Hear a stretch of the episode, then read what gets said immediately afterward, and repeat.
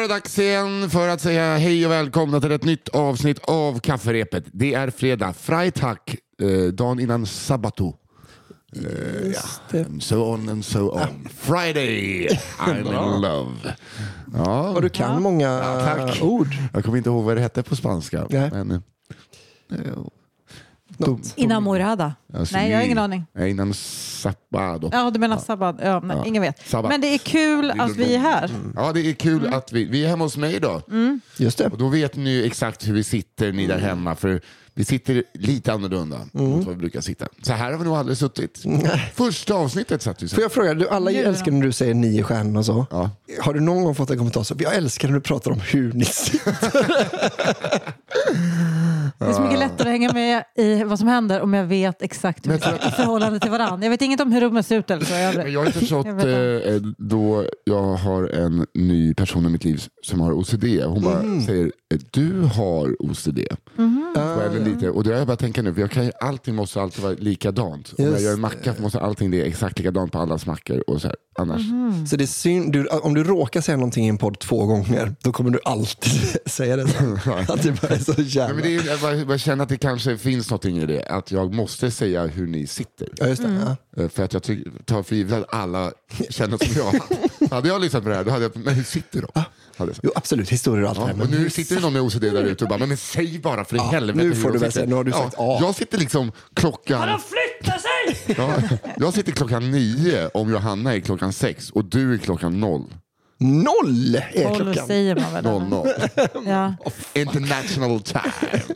Och vem är det som sitter klockan tolv där? Jo, det är Albin Soran Olsson och klockan sex sitter ja, Johanna Hurtig Wagrén. Och så sitter jag, Nisse. Ja. Och klockan tre har vi en tavla där man kan hitta lite tuttar. Här Ja, kan man det? Jag har Ja, det letat finns- som Jag letar, fan. men det finns där till eh, Ja, exempel. där har vi några tuttar. Det är alltså ett foto på en strand i Italien. När ni börjar prata typ om bilar och sånt där i avsnitten. Ja, då sitter jag och tittar på det. Sitter och kollar på tuttar. Vad fan, ser jag någon patte eller? Men inga, inga så jättesnaskiga pattar. Nej, nej, nej, det tycker inte jag att du behöver sitta och uttala om. Det finns olika för Jag alla. tycker, Ja, det är det. finns ett par go- goa ryggpattar på någon gubbe där framme. Ja, det gillar jag i och för sig mer. Ja, men det blev ett intressant avsnitt av, jag sa det innan också, så här, vi kommer behöva eh, skynda på lite idag för jag vara barnvakt och jag sänker skeppet totalt. Men det vet jag att folk hatar när man berättar. Ja. Eh, För att då sitter de bara, "Aha, nu kommer de bara hålla på. Jo, Alltså, men det är så för att vi ibland, vi, det klipps ju det här också, så det är mycket längre än vad ni får höra. Och idag Ja, försöker det vi är göra lite mer så live on tape. Nu ska ni se på snärtighet från Ja, tre ska- vana poddare. Ja, vi, det spelas in tusentals och tusentals eh, avsnitt eh, oss emellan. Så att det här borde väl kunna pull off. Ja, ja, det Lite klarar vi. Kanske. Ja. Eh, För er som inte har lyssnat på den här podcasten innan, det kommer ju som sagt nya lyssnare varje vecka. Det ser vi på våra det det. mätinstrument och Det det är så är därför roligt. vi är måna om att förklara vad det är för typ av podd. Mm, och välkomna kan vi börja med att säga då. Ja, välkomna till gamla lyssnare och välkomna tillbaks, eller nya lyssnare och välkomna tillbaks. Säger vi till du, du som bor här. Mm. Eh, De gamla lyssnarna. Det här är alltså en podcast där ni lyssnare skickar in historier, era bästa historier, sådana historier som är, va? Det där kan ju inte ha hänt på riktigt, till oss här på kafferepet på mejlen kafferepetpodd.gmail.com. Podd, hur många det? Jo, ett. Som pod. Kafferepet podd. Men den korrekta stavningen av podd. Jo, jag vet, men po- det är, jag kan skriva Jag med tar två väldigt D. illa vid mig varje gång jag måste försöka förklara det. Eh, Så skickar ni in dem dit så har vi vår redaktör Fia Lo Almström, tillika min syster, som väljer ut de bästa historierna. De som passar ihop bäst varje vecka. Just det. Så Och vi behöver kanske- historier. Alltså vi Ja, är vi- vi i är- otroligt behov av historier. Eh, vi Annars behöver- blir det typ inget avsnitt nästa vecka. Nej, Eller k- k- kanske lite för kort. Vi kommer kanske behöva korta dem. Lite. Ja. Sen kan ju inte vi svara för om det inte finns mer historier där ute. Det kan- Nej, Men jag det- tror det verkligen finns inte det. fler historier där ute. Ja. Jag, varje gång man träffar någon bara, jag har några stycken, hmm, jag vet inte, jag kanske ska skicka, Skicka in. skicka in för Ja, helvete. jag blir nästan... Anledningen till att så här, eh, folk bara, men jag har ju skickat in massa. Jo, men då kanske det finns fem stycken som är väldigt lika och då väljer vi en av dem. Just Mm. det. Så det är inte för att de är dåliga. Nej, de och- kan ju vara det, men de kan också vara likadana som andras. Sen läser vi upp dem. Vi läser upp tre i var, som man säger i Norrtälje. Tre i var varje vecka. Eh, och så väljer vi ut vilken historia som är då bäst. Och den får ni som en gåva av oss. Den får ni att ta och berätta som er egen. Det är liksom det som är vinsten. Det är det som är konceptet. Ja, det är Det det. är det vi gör. Det är alltså som ni hör här i kafferepet så är det ju inte vi som är stjärnorna utan det är ni lyssnare som är stjärnorna. Exakt. Det är också kul att tänka att vi någonsin skulle vara stjärnor. det tycker jag alltid är kul. Bara, ja, när, när folk är så här, "Ja, så här glamoröst är det bakom scen. Man bara, nej men trodde du det själv? Nej. Vem tror? Nej, faktiskt. Det liksom, om det är en dusch bakom scen då får man stå i toaletten. Det är ungefär för att det är det enda. Men det är väldigt få man tänker har ett glamoröst liv. Av folk som säger ja, det, det är inte så glam- glamoröst man kan tro. Det är Nej. väldigt få av dem. Jag Ja. kan tänka mig att i Sverige att det är Camilla Läckberg tror jag har det ganska glamoröst. Ja, men ändå så glamoröst som man tror. det är Mm, ja. nästan aldrig någon som har det mer glamoröst än man tror. Nej, Jag tror att jag har mer glamoröst än vad folk tror. Folk tror ju att jag bor i ett hem med, liksom, som jag har sagt många gånger, med en typ madrass med hål i på golvet. Ja, det jag tror att, att du hade det mer glamoröst än vad folk trodde nyss. Alltså för Det känns som att du alltid var på så jävla feta restauranger och käkade gott och reste och sånt. Va? Mm. Nu känns du mer, lite mer grounded, lite mer som en vanlig människa igen. Nu är du, nu ska jag säga att du har, du, nu har du det så glamoröst som alla ser tre tror. millimeter från att döda dig. Nej, jag, jag ser Nej, positivt det, var, det var blicken jag bedömde det på. Det var som att du lyssnade bara var i Men det är helvete. också väldigt eh, glatt att eh, jag har liksom sådana pengar jag bränner. Jag, det, är det, jag, det, det brinner ju Ja. i fickan. Mm. Jag hade kunnat köpt en jättefin lägenhet för många år sedan. Eh, men det gör jag inte, utan då köper jag eh, konst eller för dyra hotellnätter i staden där jag bor. Och sånt där. Eller öl. Eller öl, taxi. taxi. Inte, taxinäringen i Stockholm hade inte överlevt utan mig. Nej. skulle jag påstå. Nej, de har dig att tacka för hela covid. Ja. Det- Det bara när man kom till Arlanda så stod det Hallberg på alla skyltar. I hopp om att jag skulle välja dem. Jag, har inte ens Hallberg, please. jag måste säga innan vi drar igång att eh, jag tror att vi var ganska nära på eh, att krascha med flygplan. Va? Alltså det var... Jag är Jag, livrädd. Eh, jag är inte flygrädd längre. Nej. Flög till Umeå och skulle gigga. Den landningen var sån här landning du vet, när planet studsar åt sidan på för att det blåser så mycket. Man tänker så här, oh, det här var länge sedan det var obehagligt att flyga. Då kommer det inte hända eh, på länge. Nej. Flyger hem. Jättkärra den här gången, fast en så litet plan. CRJ 700 eh, SAS. Två, två eh. Så det, och tänkte jag, jo, jo men det här går som ett stryk i det här planet. Jättebra flygresa. Kommer ner genom molnen. Det är moln väldigt, väldigt djupt. Så att det är väldigt så fladderturbulens så att man märker hur folk börjar, liksom, nu är det inte kul längre. Ja. Och jag säger till mina vänner, bara, det är bara molnen, jag försöker så här, jag är inte flygrädd längre. Och så, bara, så man känner så här, nu börjar det bli oh, lite obehagligt. Kommer vi ner under molnen, ser marken, tänker man, ah, äntligen. Vad då det slog mig att när vi var i så turbulens så bara kände man hur de gasade på, bara tryckte framåt eh, väldigt ofta på ett obehagligt vis. Typ. Kommer vi ner eh, så kommer en till luftgrupp och då i den luftgruppen så bara trycker de gasen och stiger direkt. Oj. Och bara, alltså när vi är nära backen, de bara drar upp i luften igen. Först i en vanlig lutning, sen är det nästan en sån stållutning. Att man sitter, Det är också det bästa när man, du har sagt då till Petrina eller Isak att du bara så, jag är inte flygrädd längre. Det här är ingen fara. Jag är flygrädd igen. jag är flygrädd nu. Nej, men också så här, jag började bara, panik. fan, för det var ju så här, eh, SAS som flög av ett annat bolag. Ah. Jag bara, bröt alla på ryska? Alltså, så här, vet, sådana tankar, alltså panik. Men det är eh, också det, när vi kom ner under molnen, man, bara, man ska väl inte flyga under molnen? Det är väl upp man ska? Jo, jag vet, Jo, vi men om man ska landa. Ja, ni var på väg ner. Jag var ju på väg ner så att han avbröt landningen och bara mosade Ah. upp och sa ingenting förrän efter typ en kvart. Precis, för de, ni var så nära marken. Så att, Uh. Fy. och tappa där idag. Och, Ja, det var helt fruktansvärt. Men det här har ju hänt jättemånga. Jag vet, känner, men vet, Ja, men just från Umeå har jag också haft sådana Mm. eh, riktiga, man sitter bara flyger som en jävla vante. ja, eh, men just det här att gasa på, för då tänker man så här, vi kommer ju dra in arslet på någon större kärra. Ja, just det. det är så jävla... Mötas i luften. Och nu säger folk bara, ah, det där är vanligt, ni, ni var inte nära på att störta. Nej, men det, jag har aldrig, känns känt, så, jag har aldrig okej. känt så nära. Min fru ska flyga imorgon. Så Ja, here's jag också. hoping. Jag också. Ja, så hon kan vara lugn. det?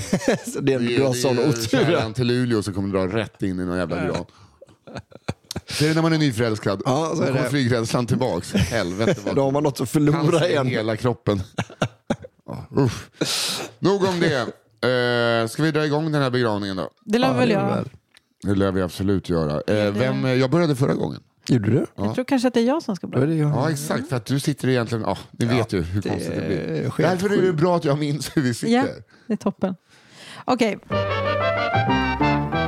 Vad är väl en bål i en studentlägga? Hej kafferepet! Den här historien utspelar sig i en studentstad som ligger stenkast från Göteborg. Det vill säga om man kastar den stenen på nattåget som går upp till Luleå.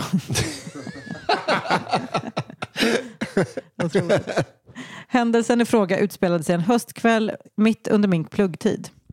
Kvällen spenderade jag och min kompis som vi ofta spenderade höstkvällar i Luleå. Vi var uttråkade och till slut bestämde oss för att gå på en fest hos någon datastudent där vi knappt kände någon. Detta var alltid ett motvilligt beslut som ledde till att i alla fall jag föll in i rollen som Luleås mest negativa oinbjudna festdeltagare.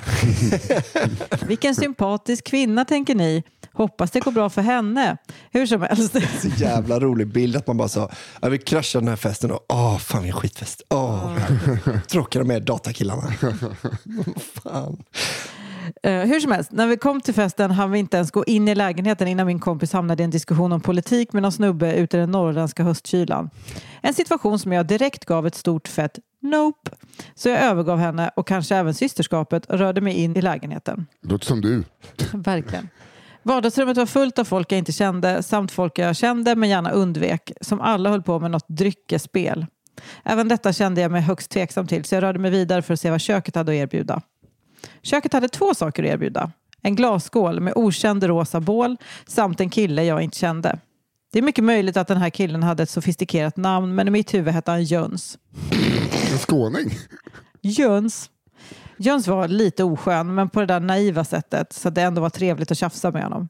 Efter ett tag började vi oundvikligen prata om den okända rosa vätskan i skålen. Ingen av oss hade en aning om vad det kunde vara men vi kom efter en kort förhandling överens om att vi båda skulle ta fem stora klunkar av vätskan.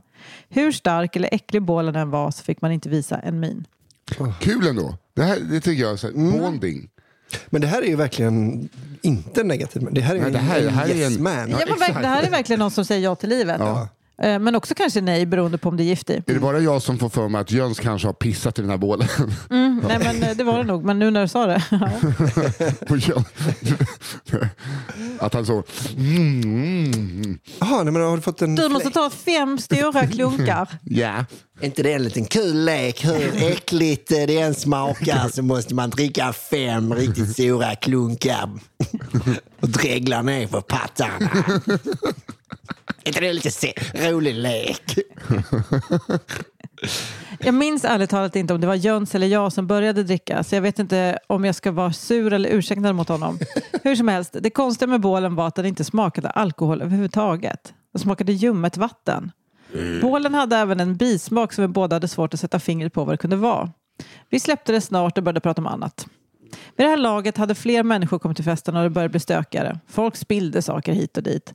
Vad som följde under resten av kvällen var att jag och Jöns behövde bevittna vad som hände när någon spillde något på ett bord eller på golvet. Då tog nämligen värden fram sin rosa wettextrasa och torkade upp spillet och vred ur den i skålen. Nej.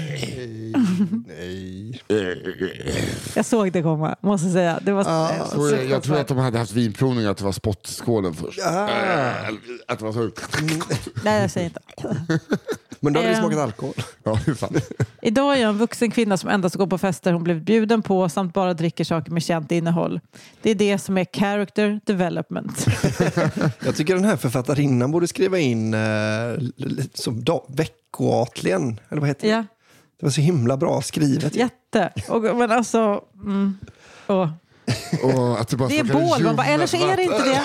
Men vad är det för en jävla stolle å andra sidan som har en färdig... För att den står också i köket. Vrid ut trasjäveln i Ja, diskon. men då. verkligen, bara ta lite vatten, lite ny gäss. Sp- splurge. Ja, med ny unna varje gång. Exakt, verkligen.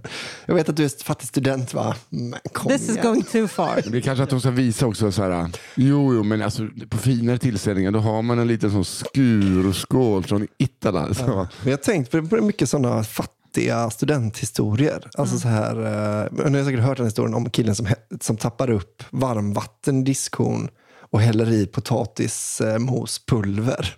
Bara i liksom varmvattnet, rör ihop och käkar från Nej, det har jag inte hört. Ugh. det, ja, det är kockar jävla- som sitter i skiten utav vattenbadet, eh, alltså där för värmehållning och det är en massa gammalt bös. Så bara med pulvermos, och- Det är så jävla äckligt att tänka sig. Såna vägkrogs. Okej, här kommer, jag kommer inte ha en god ton nu. Nähä? Här kommer historien Tandfen. Hej kingar och Nisse. Nej. Vilken liten jävla... Du kanske är president? Förste. Nej, nej. Nej. Jag är bara så att den här personen, det är en snubbe, för annars skriver man inte kingar. Nej. Nej, fan. Nej, Sätt på, då. sätt på Ja, sätt på det hockeyskydden nästa gång i stan för nu jävlar blir det Har nu är det du, nurjabbar och sånt. har du tid att skicka in eh, historien? Ska inte du slå slagskott? Gå ut och slå några slagskott istället. Okej. är- Ja, hej kingar och Nisse. Hej på dig också, ditt jävla rövhuvud. Här kommer en historia från min barndom. Jag hade precis tappat min första framtand. Hoppas den blev utslagen. Crosscheckad. Och i min familj såg ritualen kring detta ut så här. Man la tanden i ett glas, what? Med vatten på sängbordet. När man vaknade på morgonen så hade tandfen varit där och lämnat en guldtea i glaset. Men också tanden låg kvar i Va? glaset. Va? Tanden ska vara borta. Jo, men Okej. inte den här eh, Det skitkonstiga verkar vara en familjen. galen familj. Ja, den här familjen, ah, SOS kanske borde... Nej, tandfen är rädd för den här familjen. Ja. Vågar inte ta men jag får ändå lämna. Tanden sparade man sedan i en liten träburk med lock som ett minne. Sån hade vi. Ja, men sådana kompisar hade jag också som hade... Ja, Men jag- vi hade- att ha en burk med tänder hemma. Ja, jag vet. Fan vad äckligt. Men det var också så kul, vi hade ju det. Eh, Men då var det, alltså man blir av med tanden och så hamnar den magiskt då i burken, Ja. träburken naturligtvis. Men, och det var också kul för att det var så brännskrivet i botten på träburken, ju, ens namn. Med så fin snirklig, så att man köpte dem kan man liksom beställa på något vis. Gud. Tandburkar. Det så... Tror du inte din pappa hade gjort den bara? Nej, alltså det kändes som att de var så här. Dala-hantverk. Så här, en för hår, en för tånaglar, en för... Och så, En för det här hudavlag, liksom det man skrapar upp ur, eh, Badkaret. ur badkaret. så har man en burk med, det.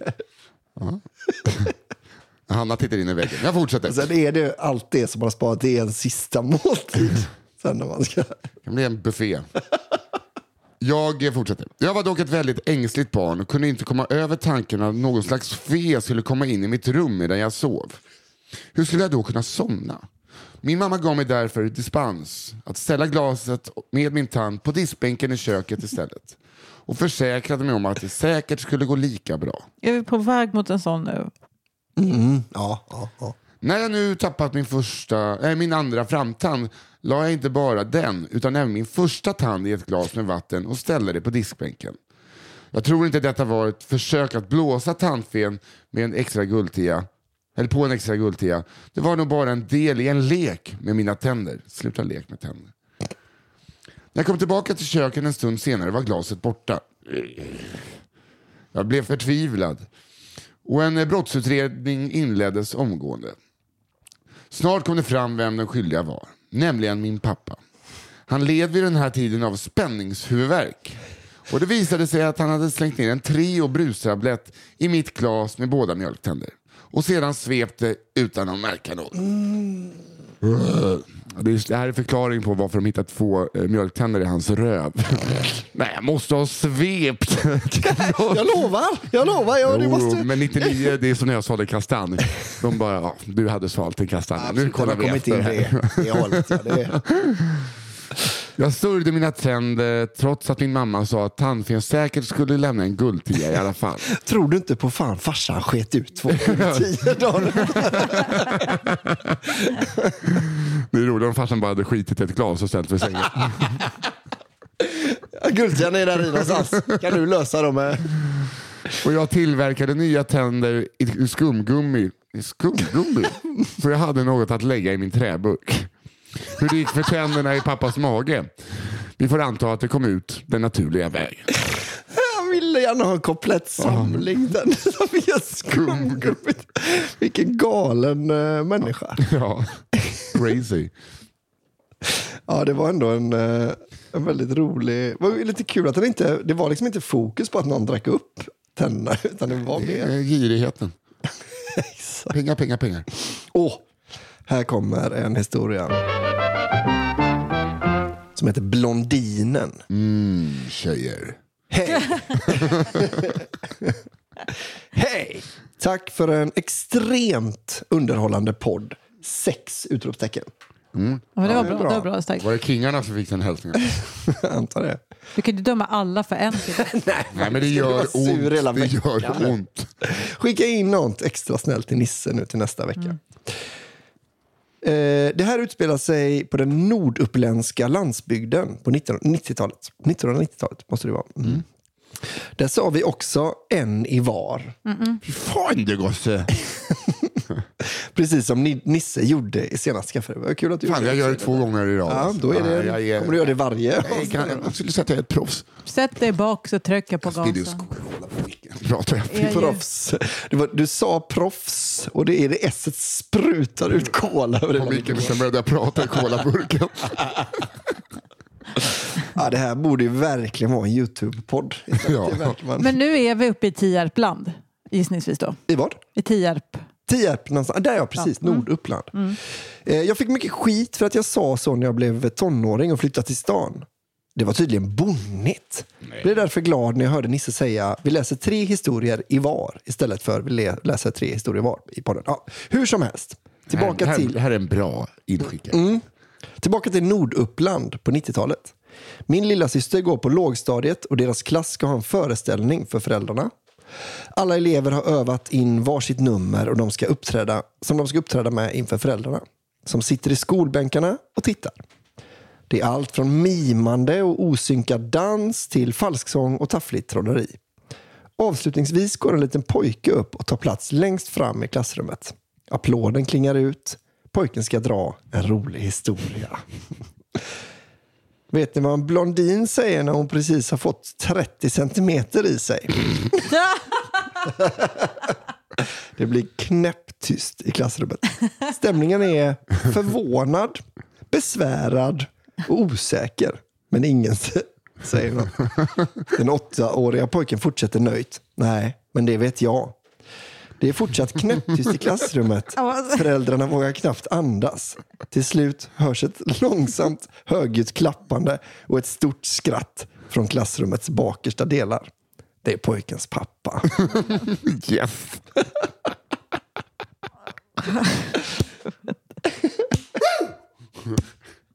Bra Anton! Fuck them! Du sa helt perfekt, du berättade precis som jag tränat. Pauseringen var helt perfekt. Men det är också kul att tänka att, att det är ett, liksom, alltså bara säga jag hade sex eh, är liksom ett skämt. Alltså Ja, bara säga, vad säger en blondin om precis fått 30 centimeter? Nej men det vet jag. Mm. Det här- Nej, men vad, hade du någon punch på det? Eller var det? Eh, men då är det, då är det pappas bästa sätt att lägga ett skryt bara. Så man tänker översätts bra till den Alltså, jag tycker att det är en ganska stark punch. Ja, dubbelskryt dessutom. Ja. Jo, Att, eller? Ja, både att man har fått ligga och att man är välhängd. ja, att man, att en åttaåring Just det, med 30 centimeter är mycket. Det tänkte inte jag på. Du, äh, vadå? Vad, vad, vadå? Jag förstod att längd in... Johan. Ja, absolut. Men också, nej, men jag, Johanna, jag tänkte inte på den aspekten. Nej, men jag, nej, men jag, man har, har ni i huvudet så här 30 centimeter? Det är exakt så här långt. Ja, jag vet exakt hur Eh, långt. det är en skollinjal. Det är ganska långt. Det är liksom så. Ja, men det är mycket. Just det. Men jag tänkte, jag bara säger att när jag hörde det så tänkte jag inte Nej, på jag den aspekten av skämtet. en, eh, Jag tänkte bara på, vad är det här för jävla längdangivare? Alltså det jag fattade att Ja. det handlade om en penis, men jag Nej. tänkte inte att... Men det hade varit så här, vet du vad en blondin säger som precis har fått typ 11 centimeter då hade, Precis. Men då kanske jag tänkte att det var kort. Men jag tänkte så här, jag tänkte nog mest så här, eh, jag antar att det är en rejäl dåse. Ja. Så här, Ja, det, ja. det är en, Men det är en, klart, Fra- det är då- Frank Sinatra-dase. Han var ju 30 centimeter, 34 tror jag. Om man ska tro. Ja, men han var med, jag såg någon dokumentär där det var så att han var med i klubben och att All folk right. satt och uttalade sig om så här. Han hade en. Alltså en fot liksom. Ja. För att det är ju det det är då. 12 tum. 30 centimeter. En fot va?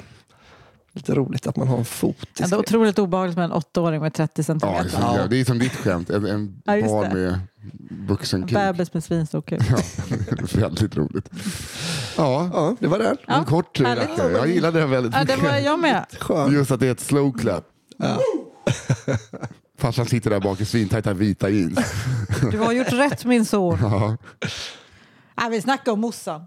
Det är så jävla, eh, så jävla uptight. Det ska vara högt i tak på de här föreställningarna har ni sagt. Det är ingen som har sagt. Men ni fattar ju inte humor. Ja, Det är naturligtvis ingen som har. Varför skulle det vara högt i tak på åttaåringar? det finns inga gränser har ni sagt.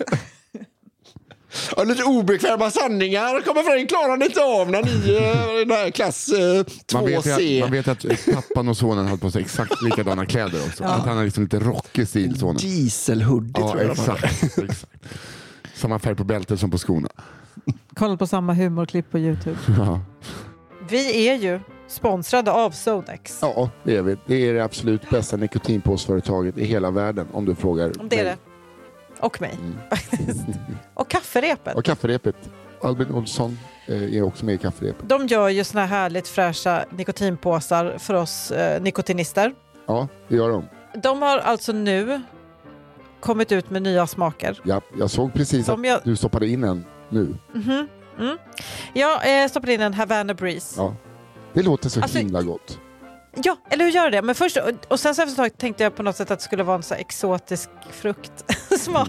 Men jag vet inte, jag är väldigt trött. Ja. Sen eh, när, innan jag hann tänka, nej, men det är Havana, skärp dig. Det är ju det är mynta. Ah, Alltså vem, varför har vi inte kommit på mynta i Men- snus? nej. Det är klart den ska vara där. den ska in i nikotinpåsen plats. direkt i alla nikotinpåsar som finns. Herregud. Eh, Sen har de också eh, Cosmic Blast som är lite mer, eh, alltså de har ju en som heter Berry Fresh. Ja. Det här är en som är, det står på sidan, Tangy Red Berries. hur gott? Ja, men tangy är ju den bästa smaken som Ja. inte riktigt har ett ord. Är det syrligt typ? Jag vet inte, men eh, jag säger så här. Det vattnas i min mun. Bra. Eh, alltså, Det gör det inte min, för jag har två inne nu. ja, om man känner att det är liksom eh, att man vill smaka de här nya så kan man gå in på eh, snusbolaget. Mm. Snusbolaget.se. De finns där Ja.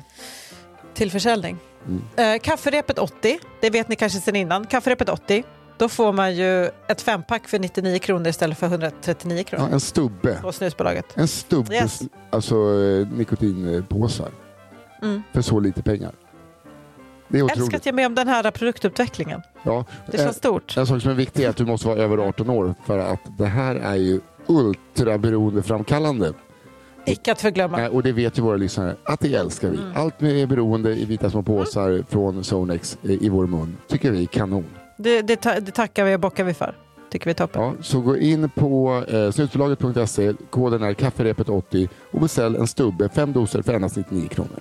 Yes. Och jag kan verkligen rekommendera Havana Breeze. Mm. För Ja, er som vill ha ett nikotinberoende naturligtvis. ja. Tack så mycket Sonex! Tack så hemskt mycket.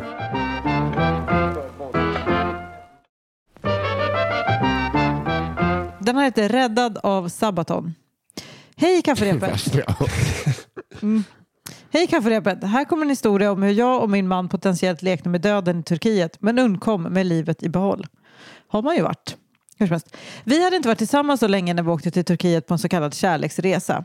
Även om det här inte var så himla länge sedan så hade ingen av oss varit utomlands speciellt mycket.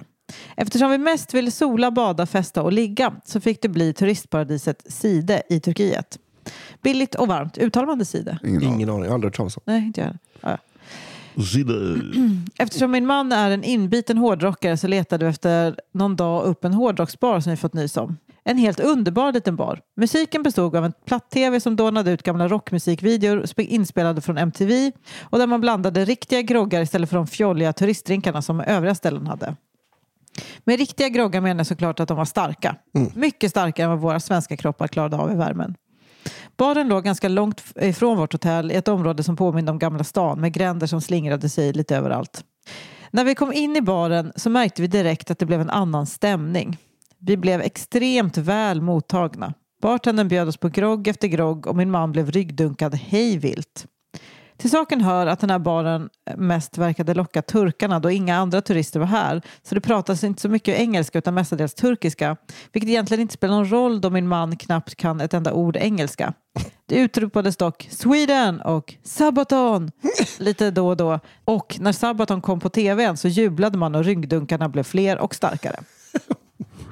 Vi tänkte väl inte så mycket på det och drack och hade det gött tills vi kände att nej, nu får vi nog gå hem innan vi inte kan gå hem så att säga. Vi hade nämligen noterat när vi kom in i den här gamla stan att det var körförbud så någon taxi var det inte tal om. Och även om det var en bra bit att gå hem så tänkte vi att en härlig promenad ändå kan få oss att nyktra till lite. Så vi började vandra. Och vi gick och vi gick och gick lite till. Men i vårt inte så nyktra tillstånd så kom vi liksom inte ur denna labyrint av gränder och små minihus. Vi var helt enkelt totalt vilse i en avsides plats i Side, Turkiet, långt ifrån turiststråken och därmed bara lokalbefolkning utan engelska kunskaper och be om hjälp. En hjälp som alltså var obefintlig. Nu hade spriten tagit tag i min mans kropp rätt rejält och han pallade liksom inte att gå så mycket mer så där stod vi, helt lost och fulla. Från en gränd lite längre bort hörde vi plötsligt rockmusik och tänkte att nu kanske vi har gått i cirklar och kommit tillbaka till baren så vi började gå mot musiken. När vi gått en liten stund kom vi fram till musikens källa. Det var inte baren. Istället var det någon form av garage med en innergård.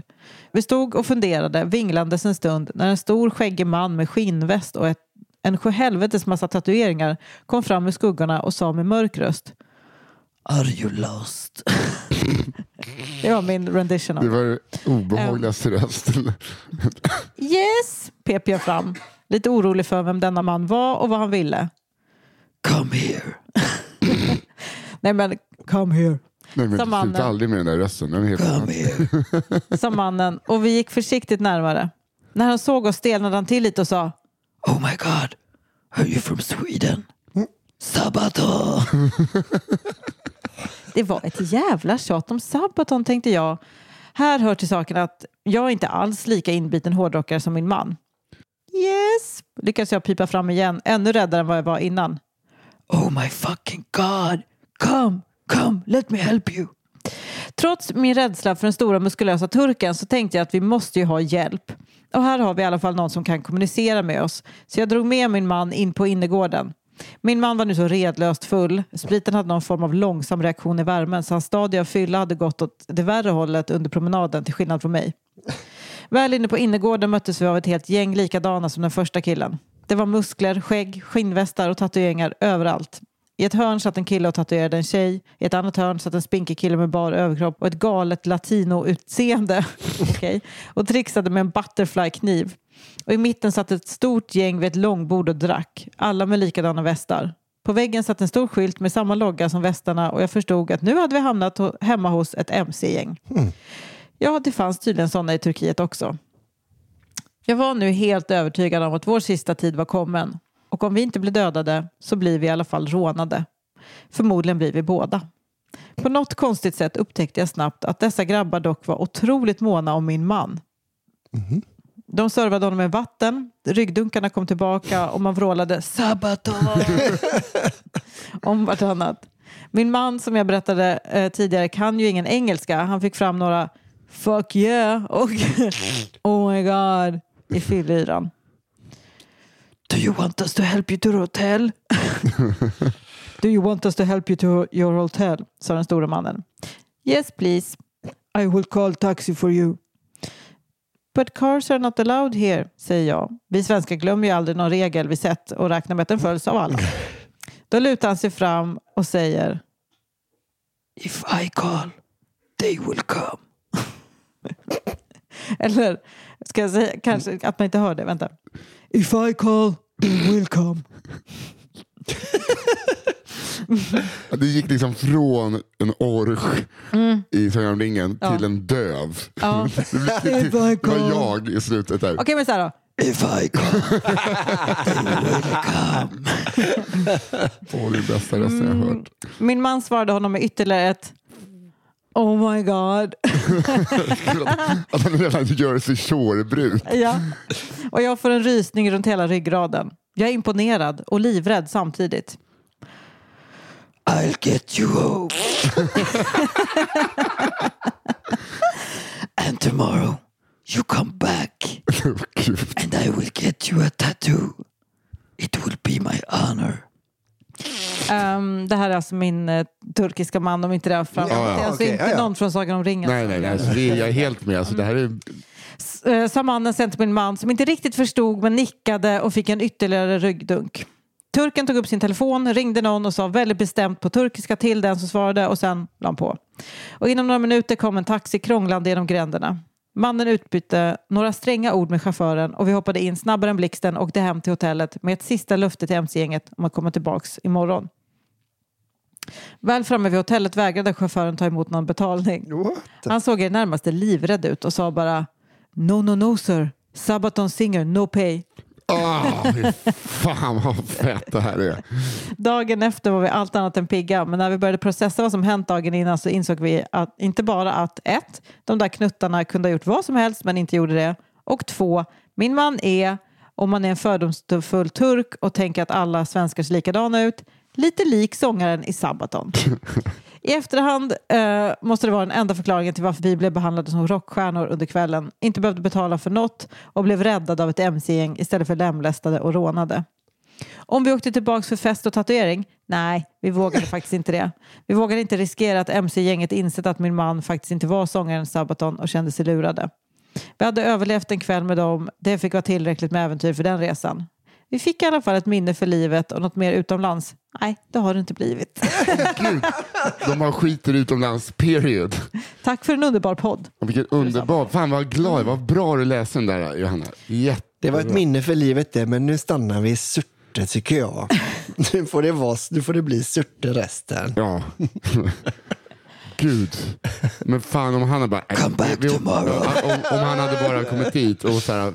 Yeah, yeah, tattoo. Så var det konstigt att sångaren i Sabaton inte kan prata engelska. Oh my god! Yeah.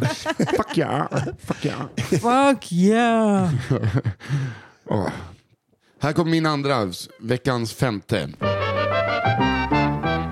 Memento bakom soffan.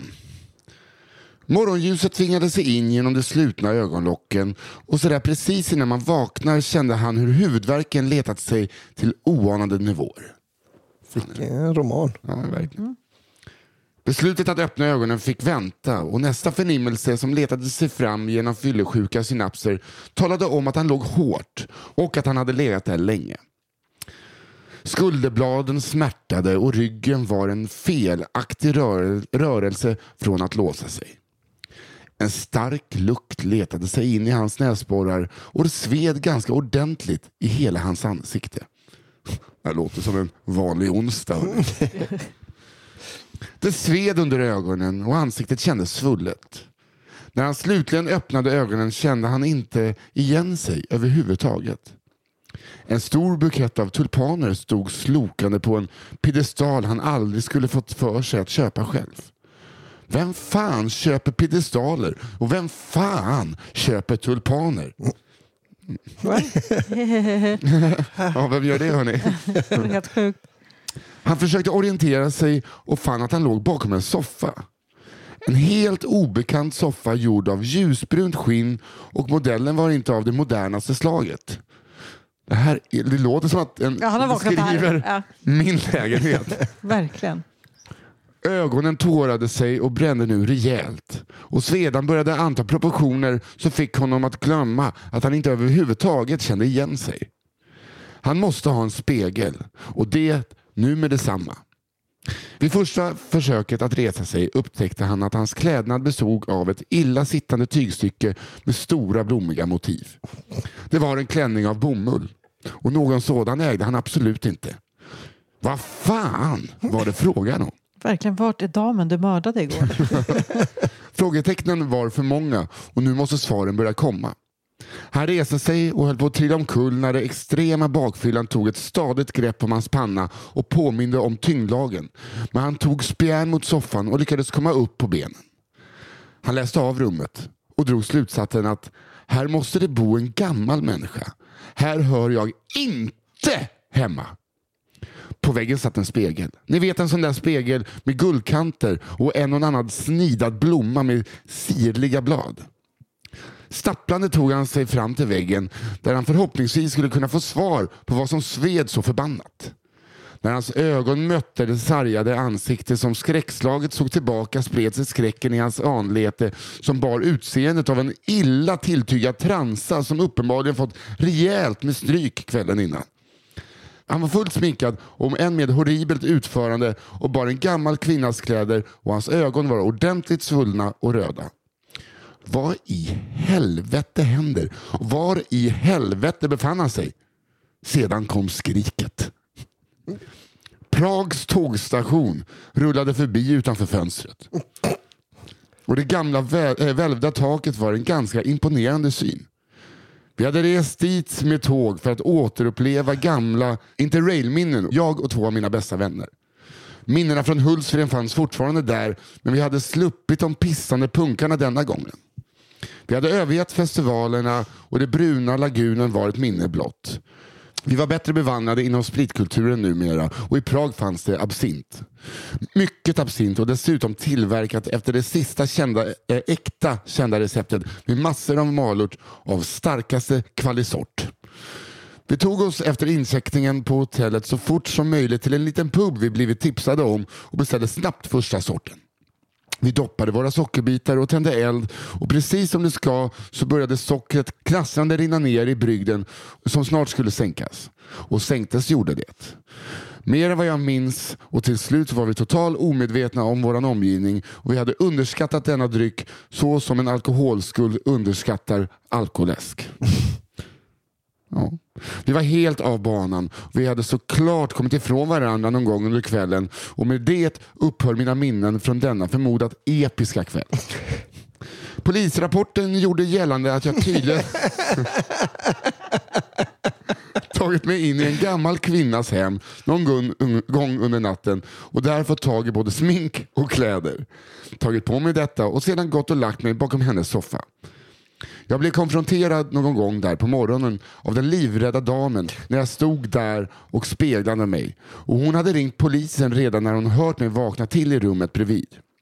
Mina ögon var helt igenbommade när konstaplarna hämtade mig och på sjukhuset visade det sig att jag hade stulit liniment som jag i min yra trott var smink och kletat runt ögonen.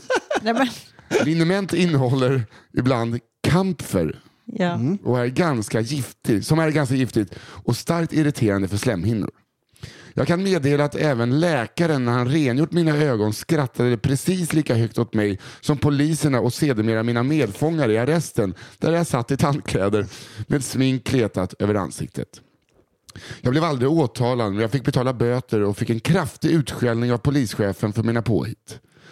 Av kvällen minns jag exakt ingenting förutom fragmentariska minnesbilder av att jag fryser och tar på mig kläder någon gång under natten. Av mina egna kläder fanns inte ett spår och jag fick skjuts tillbaka till mitt hotell av polisen i samma kläder som jag vaknat i. Där slutade i princip historien men jag fick försöka förklara denna historia för mina vänner resterande dagarna och precis hela tågresan hem och mina ögon var svullna i cirka tre dagar efter detta påhitt. Jag dricker aldrig mer absint. Absint, vad ska man dricka? Mina alkoholvanor har absolut lugnat ner sig.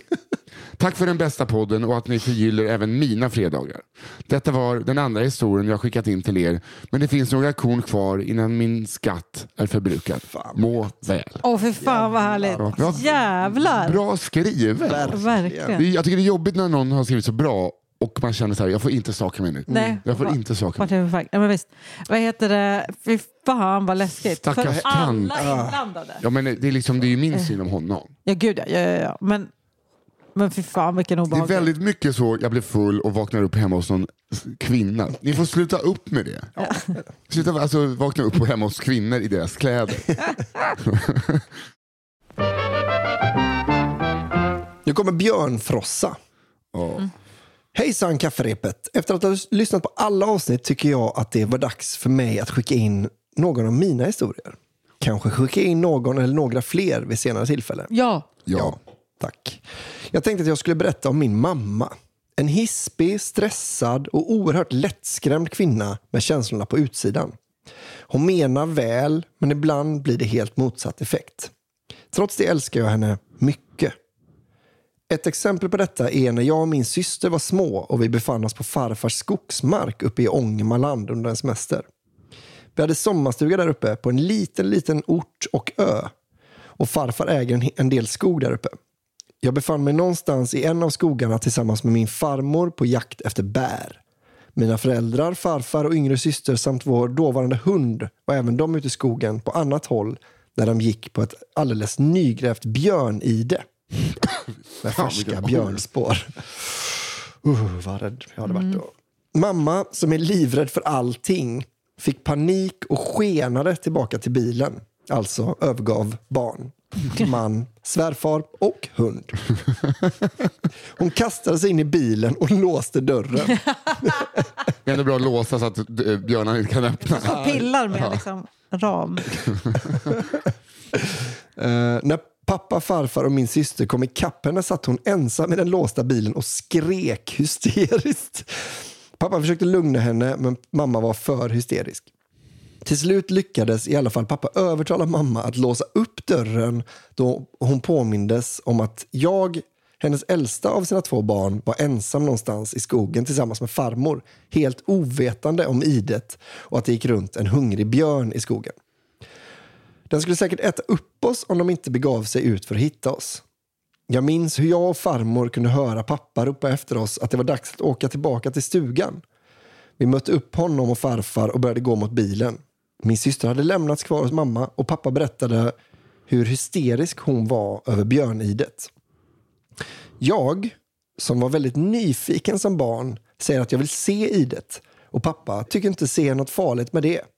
Så jag, farmor, farfar och pappa med hund vänder innan vi hunnit hela vägen fram till bilen. Nej men gud, team gå in mamma. i skogen igen. Ja, det här är galet alltså. Varpå mamma blir än mer hysterisk och förskräckt. Hon försöker övertala pappa om att det är en dum idé att gå tillbaka till platsen där idet finns. Men han lyssnar inte. Farmor och farfar tycker som pappa och vi går mot sagd plats.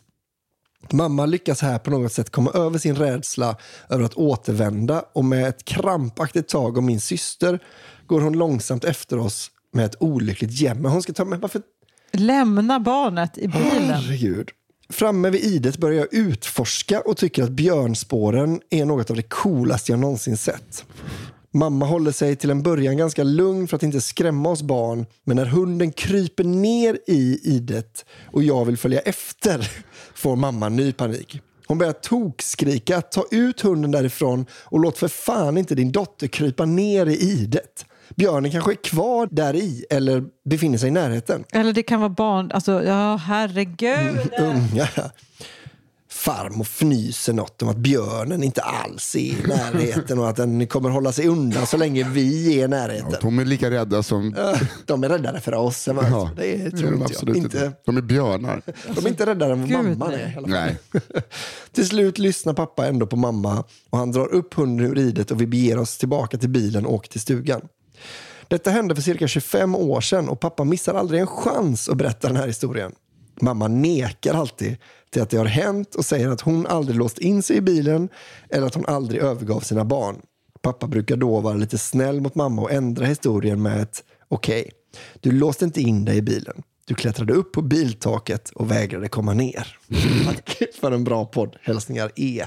Men alltså till mammans försvar, hon var den enda som agerade okej här. Ja, Ja, alltså hon, är, hon har ju då förvisso gjort den här turist... ja. Ja, ja, det har hon gjort. Det har hon gjort. Men- Hon har också låst för. Bilen så att stå för. ingen annan kommer in. Men är det inte liksom just när någon är hysterisk som man inte ska hålla på och utmanas? Men vi går väl ner va? Vi går in och vi går ner i det va? Alltså bara jävla gala. Alltså, Ja, för fan. Så gör man inte. nej. Jag är nej. också livrädd för björnar. Alltså. Ja, jag har aldrig sett en levande björn. Nej, det vill jag väl inte göra det. Nej. På Kolmården. Jo, Jo, jo, men, men- la- eller vad Ja, nej, men gud, det är ju... Alltså, Alltså jag är livrädd för mördare också, men sitter de i finkan så är jag liksom inte rädd för Nej, dem. man går inte in Exakt. där. Nej. Men det är så här, här inne bor en, han har liksom strypt tre kvinnor. Ska vi bara ta Släpp hunden? in hunden och barnen. Han är, inte, han är lika rädd för oss. Johanna, din sista. Eh, ja. Hej, hej, hallå, kafferepet. Detta ut- utspelade sig för några år sedan när jag bodde i ett litet samhälle norr om Göteborg. Jag jobbade på den tiden som budbilschaufför. Det var fredag morgon och jag hade gett mig ut på min runda för att leverera varorna som var beställda till olika företag. Jag kände på morgonen att min mage inte var helt okej men tänkte skitsamma. Solen lyste och jag var på ett relativt gott humör när jag körde över broarnas bro. Jag kom-. Jag kom till mitt första stopp och levererade den lilla lådan de beställt. De frågade om jag ville ha en kopp kaffe, vilket jag först tvekade till på grund av magen, men tackade ändå ja. Man vill ju inte vara otrevlig. Jag drack upp kaffet och tackade för mig och drog vidare. Efter ungefär 15 minuter kände jag hur det bubblade till i magen och jag var tvungen att släppa lite på trycket. Det skulle jag inte ha gjort. Jag kände hur gaserna förde med sig lite material ut och jag fick panik. Jag stod nu upp och körde, jag stod nu upp och körde med vad som troligtvis var bajs i kalsongerna. Jag svängde in på en parkering och slängde mig ut ur bilen för att se vad fan som hade hänt där nere. Jag drog ner byxorna och tittade. Det var bajs. Jag hade alltså citat skärtat. Nu började jag må illa och ja, jag spydde rakt ut. Jag tycker det är väldigt sympatiskt Ja, jag att bli, äcklad av sig själv. Ja, verkligen. Morgonens frukost for rätt ut framför mig och ner på skorna. När jag har lugnat mig lite ser jag att det står en bil bara några meter bort som jag missat i paniken med en vettskrämd tjej i som sett allt. Hon gasade iväg och jag skämdes som en hund men tänkte vad fan, henne får jag aldrig se igen. Jag slängde kalsongerna åt helvete och fortsatte min dag med en skamsen känsla. När jag kom hem så gick jag in i duschen och givetvis sa jag ingenting till min flickvän om vad som hade hänt. Kvällen kom och jag skulle ut med några kompisar och min flickvän skulle ut med sitt nya jobb. De skulle ut på restaurang och vi grabbar skulle ut och supa. Kvällen gick och efter ett gäng groggar, shots och massa öl så gick vi till det lokala kebabhaket. Mina kompisar tog en taxi hem och jag sa att jag går hellre för att nyktra till lite. Nu brakar helvetet lös igen och magen skriker jag måste tömmas. Helvete, jag är inte långt hemifrån men detta går inte. Jag måste bajsa. Jag far in i en buske, ganska centralt, och släpper ut djävulen som verkar bo i mitt anus. Jag sitter nu så jag kan se ifall någon kommer och givetvis hör jag några tjejer och paniken är nu extrem. Jag har ju redan gjort bort mig den dagen och kan inte göra det igen. Jag hinner inte vända mig tillräckligt fort och ser tjejerna som också ser mig. Nej. Jag vänder mig om i busken och tittar nu på mitt eget bajs med röven pekandes ut ur busken och japp, jag spyr igen. och nu är fan livet så långt ner på botten man kan komma, tänker jag. Min flickvän mässar att hon är hemma och städar och tänker ha lite efterfest med sina nya kollegor som är på väg. Jag svarar okej, men jag kommer lägga mig. nu till det sjukaste jag varit med om och troligtvis något jag aldrig mer behöver uppleva. När jag kommer hem så hör jag tjejerna i vardagsrummet och hur de garvar och min flickvän säger Va? Var det samma kille du såg i morse som spydde och bajsade? Fan. Jag tänker helvete, det här är inte sant. Min flickväns nya kollega är samma tjej som sett mig skita på mig och spy två gånger på samma dag. För bra alltså. De har inte hört att jag kommit hem och backar sakta ut och stänger dörren. Jag skickar ett meddelande till en polare och frågar om jag får sova där för det är efterfest hemma och han svarar ja visst, kom hit. Jag messar min flickvän och skriver jag sover hos en polare för jag orkar inte med efterfesten. Hon svarar att hon förstår och skriver god natt och att hon har en så sjukt rolig historia att berätta imorgon.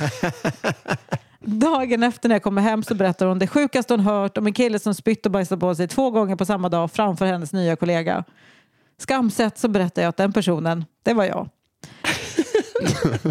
Då såg jag hur hon dog i blicken och sen bröt hon ihop fullständigt i ett skratt som aldrig tyckte sluta. Hon vet, hon vet att min mage kan balla ur men detta måste vara något jävla världsrekord. Min flickvän och hennes nya kollega klickade väldigt bra på jobbet och jag var tvungen att träffa henne. Hon bjöds hem till oss och den blicken jag fick när hon såg mig var episk. Jag trodde aldrig jag skulle se denna kvinna igen efter första gången jag skrämde henne med min lilla fadäs. Men nu är de i alla fall bästa kompisar och vi ses väldigt ofta. Ibland när vi är ute eh, och ska gå hem brukar hon fråga ifall jag inte ska gå på toa innan och skrattar. Så jag får leva med att vara spy och bajsmannen. Gud vad... Oh, vad Ja, så jag har aldrig varit så där kär i någon som han verkar vara med henne. Nej. du byter jobb eller så gör vi slut. Ja, så är det bara. verkligen. Det ska du ha väldigt klart för dig. Jag ska är, inte är det han som har rätt att ställa krav? Du behöver inte gå dit på måndag igen.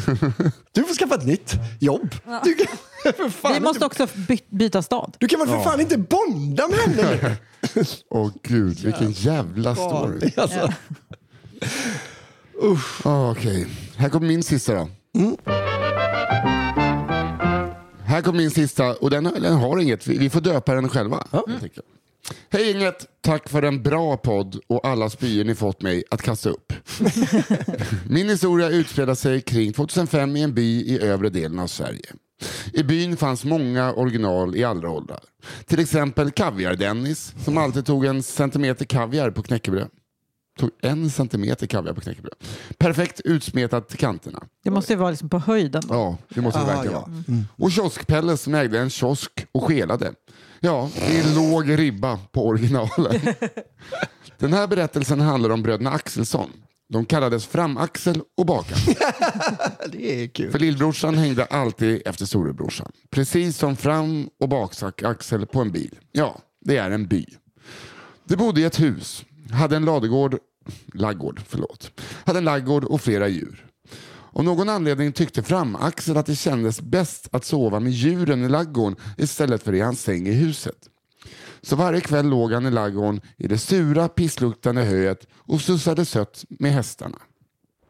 Jag vet inte exakt hur det som komma skall hände, men jag antar att anledningen var att bröderna var ganska störiga.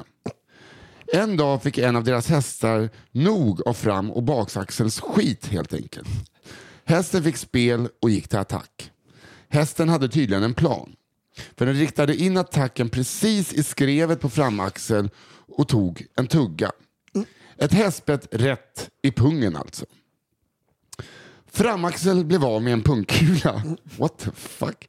Men i övrigt nästan helt återställd efter några veckor. Det som eh, skadades näst mest var, av bettet var framaxels ego. Han ville ge igen på hästen och det är rejält. Han skulle minsann ta ett bett tillbaka så hästen fick känna på hur det kändes. En pungkula för en pungkula. Därför avlivade han hästen och malde ner den till kött. Men vad fan. Det är inte en pungkula för en pungkula. En tand för en tand. Skjut jag i huvudet. Han ville att tuggan skulle vara så lik hästens tugga som möjligt och rullade därför köttbullar. Han kände väl att det var lite för mycket att äta den riktiga pungkulan. Eller så var hästen en tjejhäst. Tjejhäst. Man bor i ett stall och vet inte. Nej, men det är ju inte författaren som Nej, ska veta. Handlingen. När han rullat den perfekta köttbullen av hästköttfärs la han, ner, la han den i mikron och värmde kulan tills den var precis pungljummen. För det var så varm han själv var när hästen bet honom. Sen åt han den halvljumma, nästan till råa pungkulan. Så man kan säga att han fick sin ljuva, ljumna hämnd. Vad i helvete? Vad läste jag precis? Det var väldigt konstigt.